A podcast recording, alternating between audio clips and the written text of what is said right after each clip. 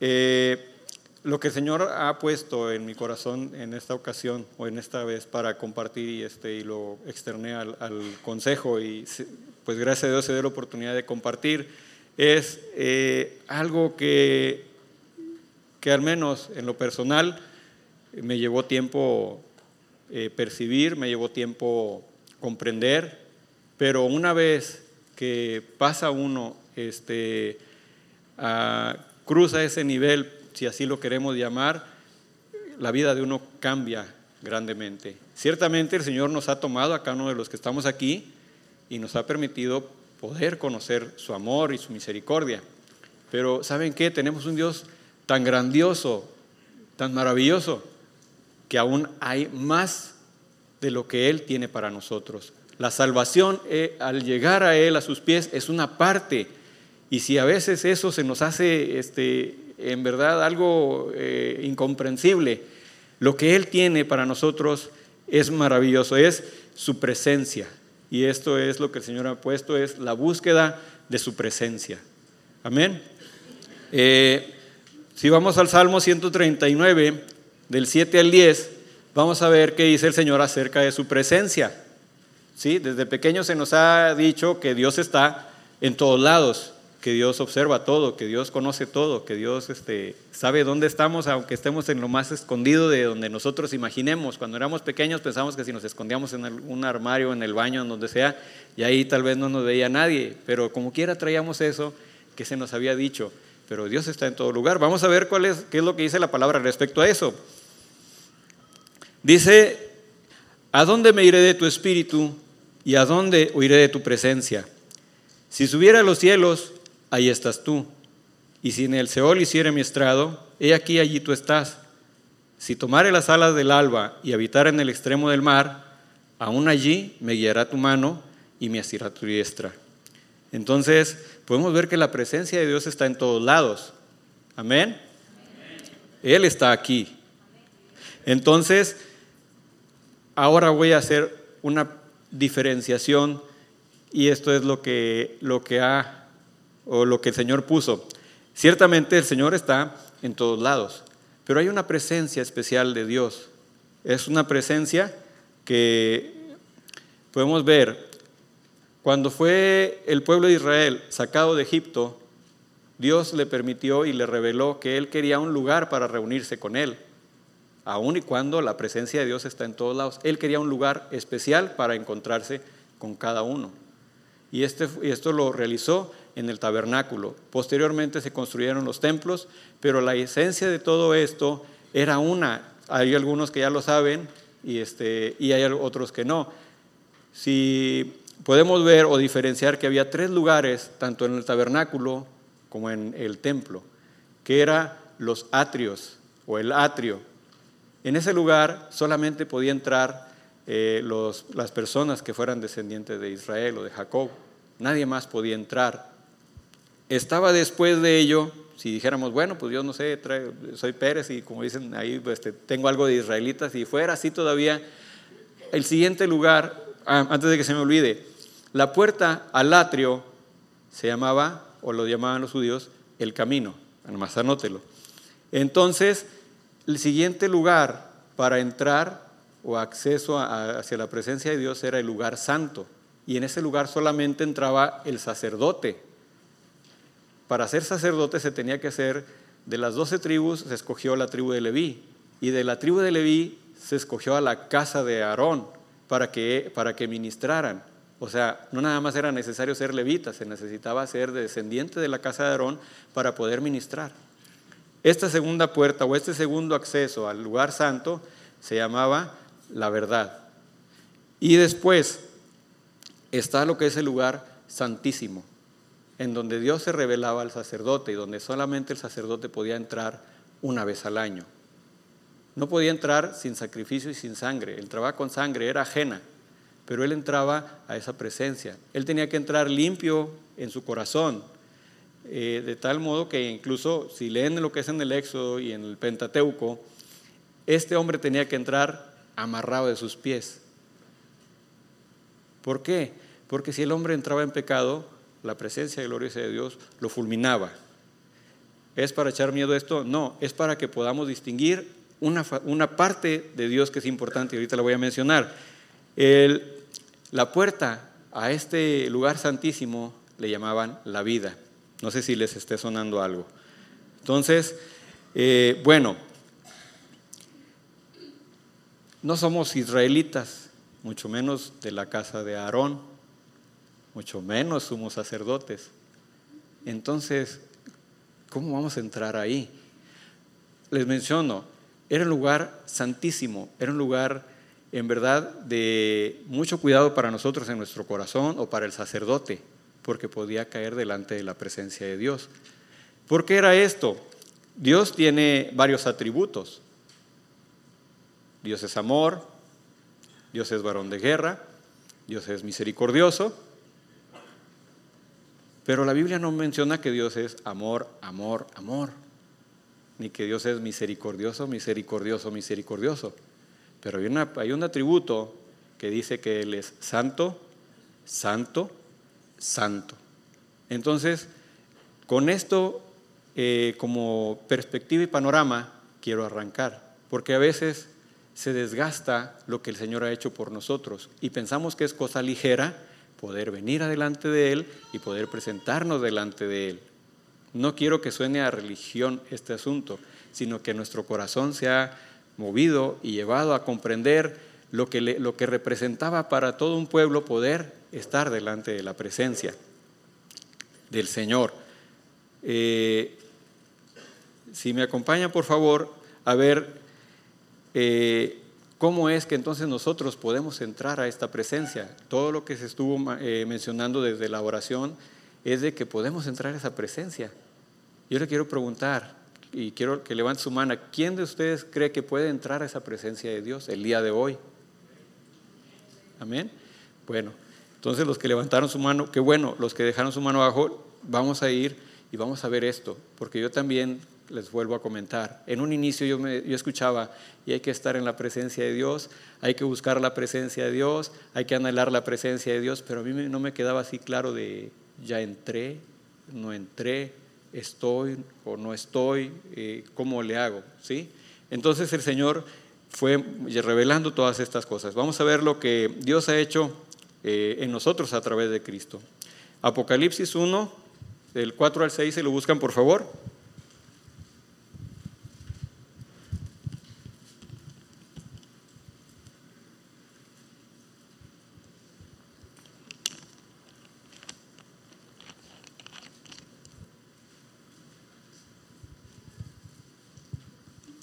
Amén.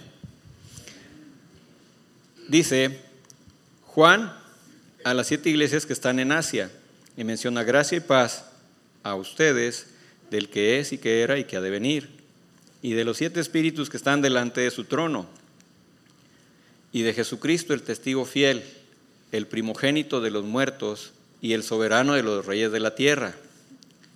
Mire lo que dice el Señor, al que nos amó y nos lavó de nuestros pecados con su sangre. ¿Sí? Y nos hizo reyes y sacerdotes para Dios su Padre. A Él sea la gloria e imperio por los siglos de los siglos. Amén.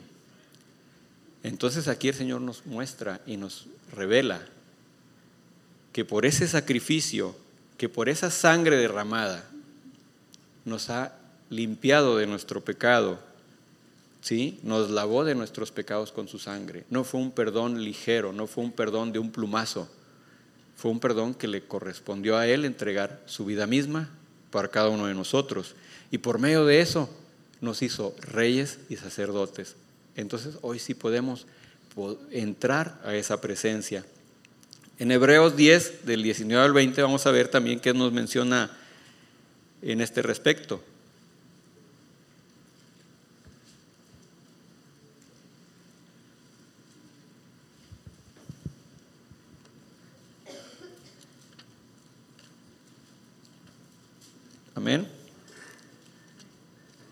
En Hebreos menciona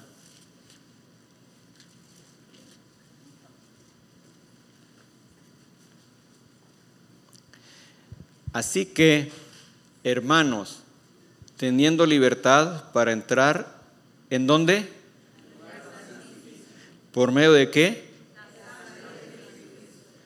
Por el camino nuevo y vivo que Él nos abrió a través del velo, esto es, de su carne. Recordemos que cuando el Señor expiró, el velo del templo se rasgó en dos.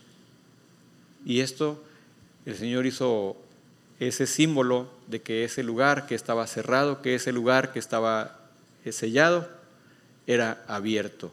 Entonces el día de hoy dice que tenemos, en el 19, tenemos libertad para entrar a ese lugar. Amén. Y la obra que él hizo, si regresamos poquitos atrás, Hebreos 9, 24, 26,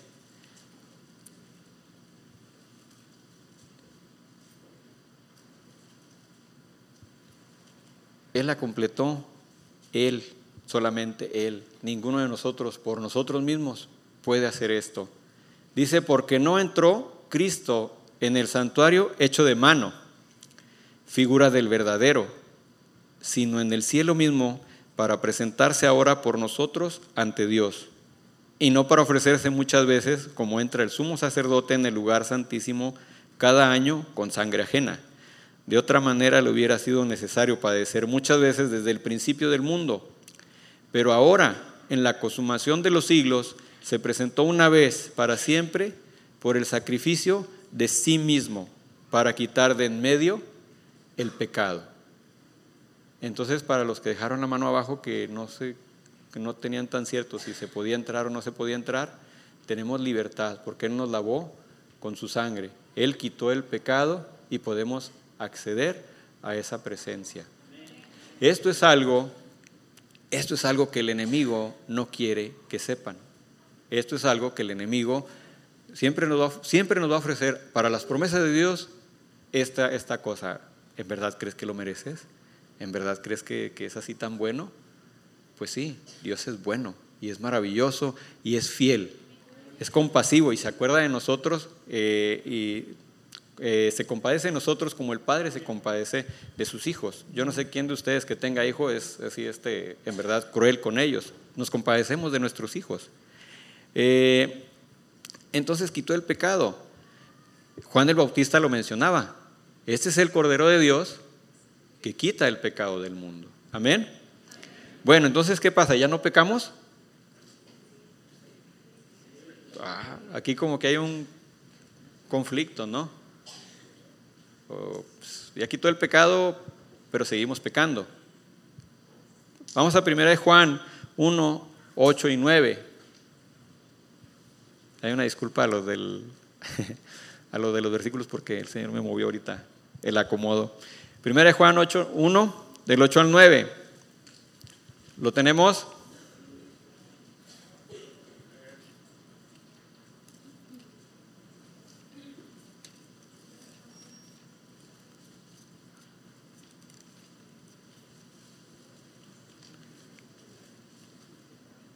Bueno, la palabra dice, si decimos que no tenemos pecado, nos engañamos a nosotros mismos y la verdad no está en nosotros.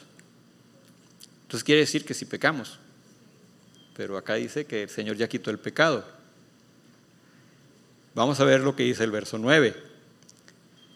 Si confesamos nuestros pecados, Él es fiel y justo para perdonar nuestros pecados y limpiarnos de toda maldad. Amén. Tenemos un Dios que nos da la oportunidad de venir a su presencia día con día a ponernos a cuentas con Él. Esto es un regalo maravilloso de parte de Dios, porque podemos entrar a su presencia, cosa que antes no se podía. Y el pecado Él lo quitó. Y si seguimos pecando, tenemos oportunidad de arrepentirnos, de confesar nuestros pecados y Él nos va a limpiar. Que nos quede esto bien claro, no es por merecimiento, si fuera por merecimiento ninguno, ninguno habría alcanzado este lugar, ninguno habría alcanzado a poder llegar a estar tan siquiera a las puertas de este lugar. Fue el sacrificio de Cristo que vino, que derramó su sangre, con esa sangre lavó nuestros pecados, que hoy podemos tener acceso a ese lugar. Y para poder mantenernos en ese lugar, es necesario que examinemos nuestros corazones, que examinemos nuestras vidas, para que nosotros estemos en un continuo confesar nuestros pecados. Porque todo hombre peca, todos pecamos, todos fallamos. Que no se endurezca nuestro corazón, porque podemos entonces sí dejar de alcanzar este lugar. Amén. Eh, entonces hoy nosotros podemos entrar a su presencia. Eh, es algo bien interesante. Lo voy a poner ahorita eh, nada más para ubicar. Por ejemplo, en la tarde hay, un, hay una final del fútbol, ¿verdad? Este, ¿Cuánto se tiene que pagar para entrar a ese lugar? ¿Sí? O sea, ya no se, ya no se paga lo mismo, se paga más. Entonces, miren, lo que el Señor pagó para que nosotros pudiéramos entrar a su presencia. ¿Qué tan importante y qué tan indispensable es para nosotros que nosotros no lo podíamos percibir, pero Dios sí, que no escatimó ni aún a su Hijo para entregarlo, para que nosotros pudiéramos volver o poder entrar a su presencia. Así queda claro el, sentir que, que quiero poner. Fue un precio de sangre, fue un precio de su vida misma. Para eso vino Cristo. Les mencionaba que cuando él en Juan 14, él mencionó que él era el camino, la verdad y la vida. Los judíos sabían muy bien cuando él mencionaba esto de qué estaba hablando, porque recordemos que la puerta al, atrio le llamaban el camino, la puerta al lugar santo, la verdad, y la, la puerta al lugar santísimo, la vida. Entonces ellos sabían muy bien lo que seguía. Y nadie viene al Padre si no es por mí, es lo que decía el Señor. Entonces queda ya más claro este, este entendido, cómo, cómo el Señor muestra y revela las cosas. ¿Qué encontramos en su presencia? Eh, busquemos el Salmo 5. Vamos a dar una vuelta por los Salmos. Salmo 5, 1. ¿Qué encontramos en la presencia de Dios? ¿Por qué es tan importante esa presencia para nosotros? Amén. ¿La tenemos? Dice, escucha, oh Jehová, mis palabras considera mi gemir.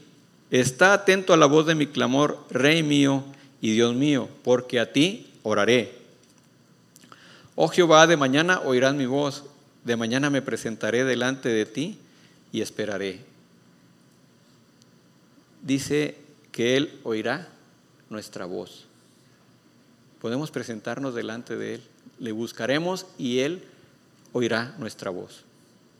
Para ejemplificarlo al tiempo actual, si nosotros vamos y le tocamos ahí al gobernador, ¿nos dejarán entrar? Bueno, vamos a, tocamos al presidente municipal, ¿nos dejarán entrar? Si no tenemos cita, no.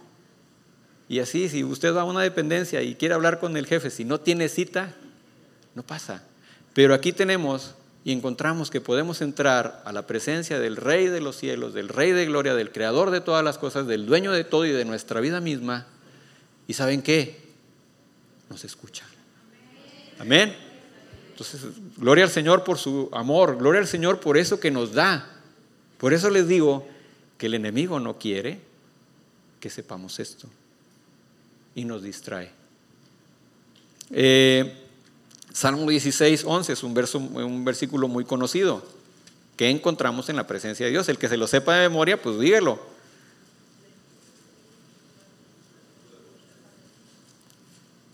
¿Alguien sí se lo sabe que encontramos? A ver. Así, ¿verdad? Ay, cierran. Bueno, era para el que se lo supiera de memoria. Dice, me mostrarás la senda de la vida. En tu presencia hay plenitud de gozo. Delicias a tu diestra para siempre. Entonces, delante de su presencia hay plenitud de gozo. ¿Hay razón para estar amargados? ¿Hay razón para estar abatidos? ¿Hay razón para estar eh, confundidos? No, tenemos razones para estar gozosos. Gozosos. Amén. eh, encontramos otra cosa también en su presencia. Salmo 27.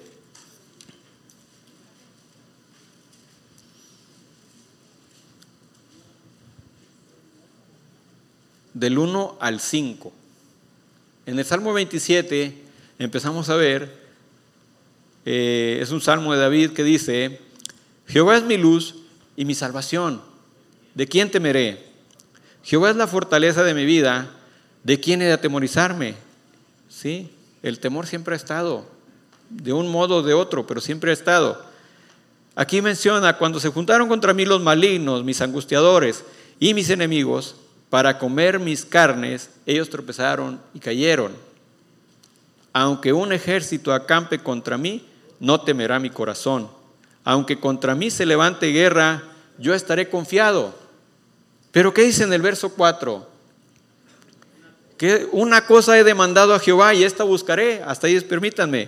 Una cosa he buscado y una cosa es lo que le he pedido a Dios. Que me ponga unos ángeles de guaruras. No.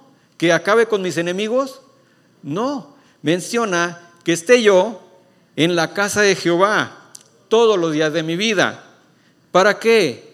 ¿Para pedirle, para ya que estoy más cerca del Señor, pedirle, Señor, líbrame de los que están en contra de mí? No, para contemplar la hermosura de Jehová y para inquirir en su templo, para escudriñar lo que es Él. Amén. Por resultado de ello, menciona, porque Él me esconderá en su tabernáculo en el día del mal. Me ocultará en lo reservado de su morada, en su tabernáculo en su tabernáculo, en su tabernáculo, porque ahorita ya no hay tabernáculo ni templo construido aquí, entonces va a ser en su tabernáculo, en su morada y sobre una roca me pondrá en alto. Amén. ¿Usted está sobre una roca el día de hoy? Yo le pregunto. ¿Quién es esa roca? Bendito su nombre por los siglos. Dele un aplauso al Señor, en verdad, si en su corazón está esa gratitud para Él. Amén.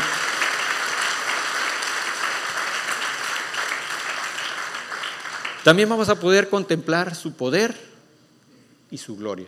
Salmo 63.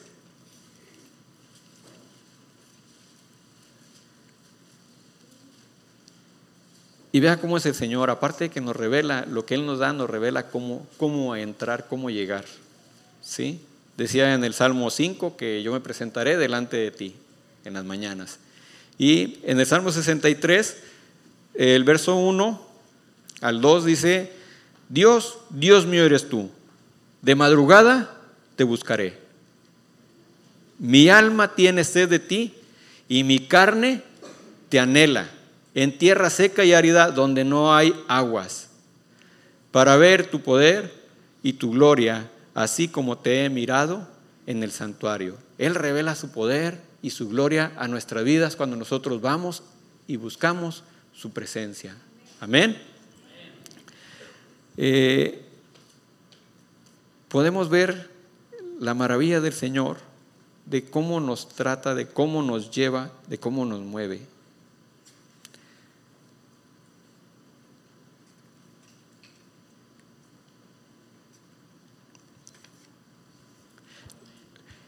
Estábamos, eh, el Señor estaba revelando la semana pasada cómo podemos movernos en diferentes planos, porque nosotros éramos, antes de conocer al Señor, éramos seres físicos. Nuestro espíritu estaba muerto. No podíamos, no podíamos movernos en ningún plano espiritual. Pero ahora nosotros también ya tenemos un acceso al trono de la gracia. Amén. ¿Dónde está el trono de la gracia? No está aquí en la tierra. ¿Dónde está? En el cielo. ¿Cuáles eran las palabras con las que se presentó el profeta Elías en el Antiguo Testamento. Vive el Señor en cuya presencia estoy. Y hemos, y hemos aprendido, porque el Señor nos ha hablado varias veces, que nuestra vida está escondida con Cristo en Dios, que Él nos resucitó y nos hizo sentar en los lugares celestiales. Pero si estamos aquí, ¿cómo va a ser posible eso? Porque nos estamos moviendo en diferentes planos. Aquí es donde yo quiero nada más hacer esta mención con todo el amor del Señor. Por eso a veces se viene a la iglesia y unos perciben esa presencia y otros no. Por eso, porque no se discierne, no se tiene esa claridad de que Él ya pagó por eso. Muchas de las veces es por ignorarlo que no podemos entrar a esa presencia y nos quedamos así viendo de fuera. Cuando nosotros entendemos que cuando venimos aquí podemos buscar la presencia de Dios como cuerpo, es algo maravilloso. Hablo en lo personal. Yo cada vez que vengo, vengo a ver qué es lo que el Señor va a hablar a mi vida, porque saben una cosa, yo sé que el Señor va a hablar a mi vida. Y yo sé que el Señor va a hablar a la vida de cada uno de ustedes. Pero si en lugar de ello venimos y empezamos a ver que, si este, pues ya está mal acomodado, pues aquí había un montón de cosas que quién sabe de quién eran, o sea, empezamos a observar muchas cosas y nos perdemos de lo que el Señor tiene para nosotros. Nos perdemos de la riqueza y de la grandeza que el Señor quiere mostrar para nuestras vidas. Amén. Eh, algo muy interesante, podemos salir de aquí, de estar como cuerpo, de esa presencia, y podemos llevárnoslo a nuestra casa. Y a donde andemos podemos estar en esa presencia. Ese es otro aspecto. Cuando pensamos que la presencia de Dios está en este lugar, aquí en Lluvia 1002, algo así, ¿sí es la dirección? Si está aquí en Lluvia 1002, pues este, entonces, ¿qué pasa? Que yo llego y me comporto y hablo de una manera y amén, hermano, así, y mi, lengua se refrena y este, cuando soy así explosivo me controlo, pero salgo de aquí y actúo de otra manera porque mi entendimiento piensa que aquí está la presencia de Dios, como un lugar físico. Mas cuando yo entiendo que esa presencia de Dios está donde yo estoy, ¿por qué? Porque dice que Él ha puesto su espíritu en nosotros. Entonces yo ya no voy a comportarme, o como me comporto aquí, que me mido, que me, que me este, freno, de esa misma manera voy a vivir y a caminar todos los días en la semana. Podemos entender la importancia de esto. Entonces, nuestra vida va a ser transformada. Entonces, los demás iban a ver y van a decir, ah, no, este es cristiano dominguero que nada más llega y hace lo que deshace, y, este, y el domingo sí, muy, muy de golpe de pecho, pero en toda la semana vieran cómo es. No, es, esto es lo que el enemigo quiere. Pero el Señor desea otra cosa de nosotros. El Señor desea que podamos entrar a esa presencia y ser llenos de ella. ¿Sí? Eh, Voy a, cerrar ya con esto. El Señor me ha puesto esto y es breve. Eh, hemos oído eh, que a veces se mencionan las palabras, este, versículos que pues la verdad no los hallamos, porque no están. Eh, ¿Alguien sabe este, que el Señor nos lleva de qué? Nos lleva de gloria en gloria, perdón, y de victoria en victoria. Bueno, este, yo me cansé de buscar ese versículo y no lo hallé.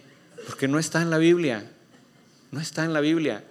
Y a veces lo tomamos y, lo, y, lo, y hasta lo compartimos. No, pues el Señor me lleva de gloria en gloria. Y nos aferramos a Él como si fuera así. No sé, que estuviera la corriente contra nosotros y ya me aferro a eso. Pero vamos a ver lo que sí dice. Segunda de Corintios 3, 17 y 18. Amén. Lo buscamos. El verso 17 es un versículo muy, muy conocido. Dice, porque el Señor es el Espíritu.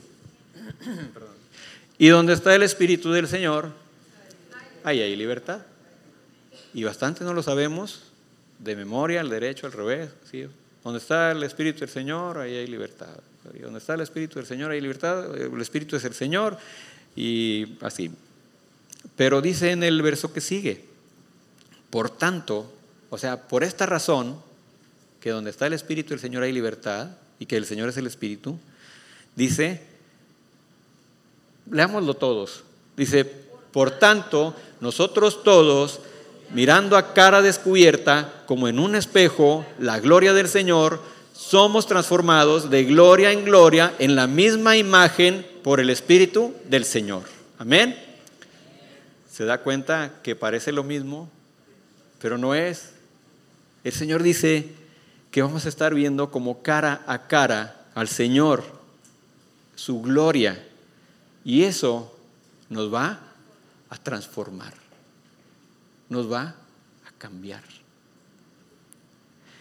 de gloria en gloria, en la misma imagen, por mi esfuerzo, por mi capacidad, porque ya leí la Biblia tantas veces y ya tomé muchos cursos y ya fui acá. No, va a ser a través de el Espíritu del Señor.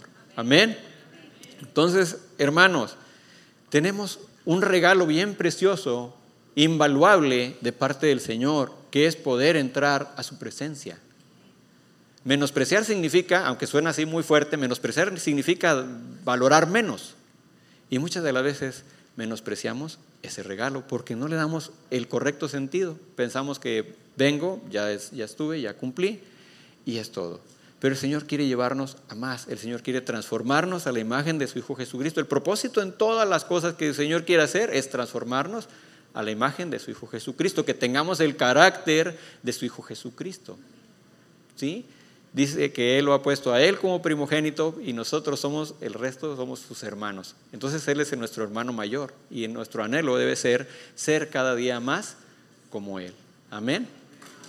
Entonces, este, aquí eh, lo que yo quisiera hacer más que nada es, si el Señor eh, ha hablado al corazón de alguno que quedaba así con esa incertidumbre de que si entro, si no entro, lo que a mí me pasó si entro y si no entro, si estoy, si no estoy, sepa que está aquí. Si quiere tomar de parte de Dios esta promesa para su vida y arraigarla y cimentarse en Él, yo le invito a que se ponga de pie para orar por Él, para que el Señor sea llevándole en esta nueva etapa de su vida, porque esto transforma, lo dice su palabra, no lo dice Carlos García, lo dice Él. Amén. Entonces, este, este es un llamado. Si alguien ha sentido en su corazón ello y ha sentido que, le faltaba algo y, se sentía indigno de poder entrar y indigno de poder estar, sepa que el Señor lo hace digno, que el Señor lo ha tomado y que el Señor lo ha limpiado. Entonces, yo le, yo le animo que si está, si está en esta situación, se ponga de pie y vamos a orar por él. Amén. Bueno. Gracias, varón. Este, alguien más que haya sentido en su corazón que el Señor ha hablado, porque en verdad esto, esto es un regalo muy precioso, que muchas de las veces lo tenemos, pero no lo, no lo contamos siquiera, porque no lo tenemos visto. Amén.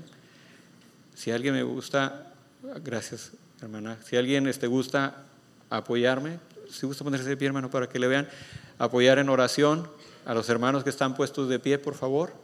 Los que estén ahí alrededor, por favor, vamos a orar por ellos. Amén. También a la vez quiero hacer otro llamado. Si en alguna ocasión, eh, vamos a orar primero por, por, esta, por llamado. Señor bendito en el nombre precioso de tu Hijo Jesucristo, bendito Padre, yo te pido en esta hora que tú seas, bendito Padre, revelando tu corazón, Señor, a la vida de mis hermanos, que tú seas mostrándote cada vez más, Señor, en sus vidas, que tú seas, bendito Dios, tomándole de la mano, bendito Señor, y llevándole a vivir esa vida en victoria que tú prometes, esta transformación que tú nos das, Señor, a través de estar en tu presencia, Señor bendito. Te pido, Señor, que tú tomes sus vidas, Señor, y que tú los transformes y los cambies a la imagen de la de tu Hijo Jesucristo, Señor bendito. Gracias te doy en el nombre precioso de tu Hijo bendito, porque tú eres fiel a tu palabra, bendito Señor, porque no es por merecimiento nuestro que podemos estar ahí. En el nombre de tu Hijo amado, toma en, tus manos sus vidas, bendito Señor, y llévale, Señor, como dice tu palabra, a volar en sus alturas, bendito Rey. Aquellos anden, Señor, caminando delante de tu presencia todos los días de su vida, bendito Rey. En el nombre precioso y, y maravilloso de tu Hijo Jesucristo te lo pedimos. Guarda, Señor, bendito sus corazones de todo aquello, Señor, que se ha equivocado, bendito Padre. Y Señor, que ellos, Señor, puedan conocerte cada vez más. Revélate, Señor, en ese lugar santo, en ese lugar precioso, Señor, cada día en sus vidas, bendito Padre. En el nombre precioso de tu Hijo Jesucristo, Señor, yo te lo pido, bendito Rey. Amén. Amén. Y este otro llamado es, si tú estás aquí y no has tenido un encuentro con el Señor, si tú estás aquí y has venido y te ha gustado lo que se comparte, pero no has tomado la decisión de rendir tu vida al Señor, te animo en el nombre del Señor que te reconcilies con Dios. Él ha estado hablando vez tras vez a la vida de cada uno de nosotros. Si estás aquí por primera vez, también quiero decir que no es casualidad que el Señor te tenga aquí. No es casualidad, en Dios no hay casualidades ni coincidencias. El Señor quiere llenarte con su vida. Si estás aquí por primera vez y el Señor habló a tu corazón de que Él puede llevarte a un lugar precioso, a un lugar donde te va a fortalecer, a un lugar donde te va a sanar heridas, a un lugar donde te va a restaurar situaciones que traigas eh, de conflicto en tu ser y con tu alrededor, yo te animo a que te pongas de pie. Te animo a que te pongas de pie. Queremos orar por ti. Amén.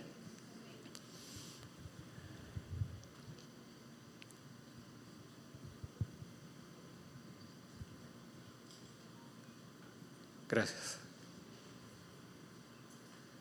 Si alguien, por favor, puede este, apoyar con la hermana. ¿Alguien más que haya, que el Señor haya tocado su corazón para entregar su vida a Él?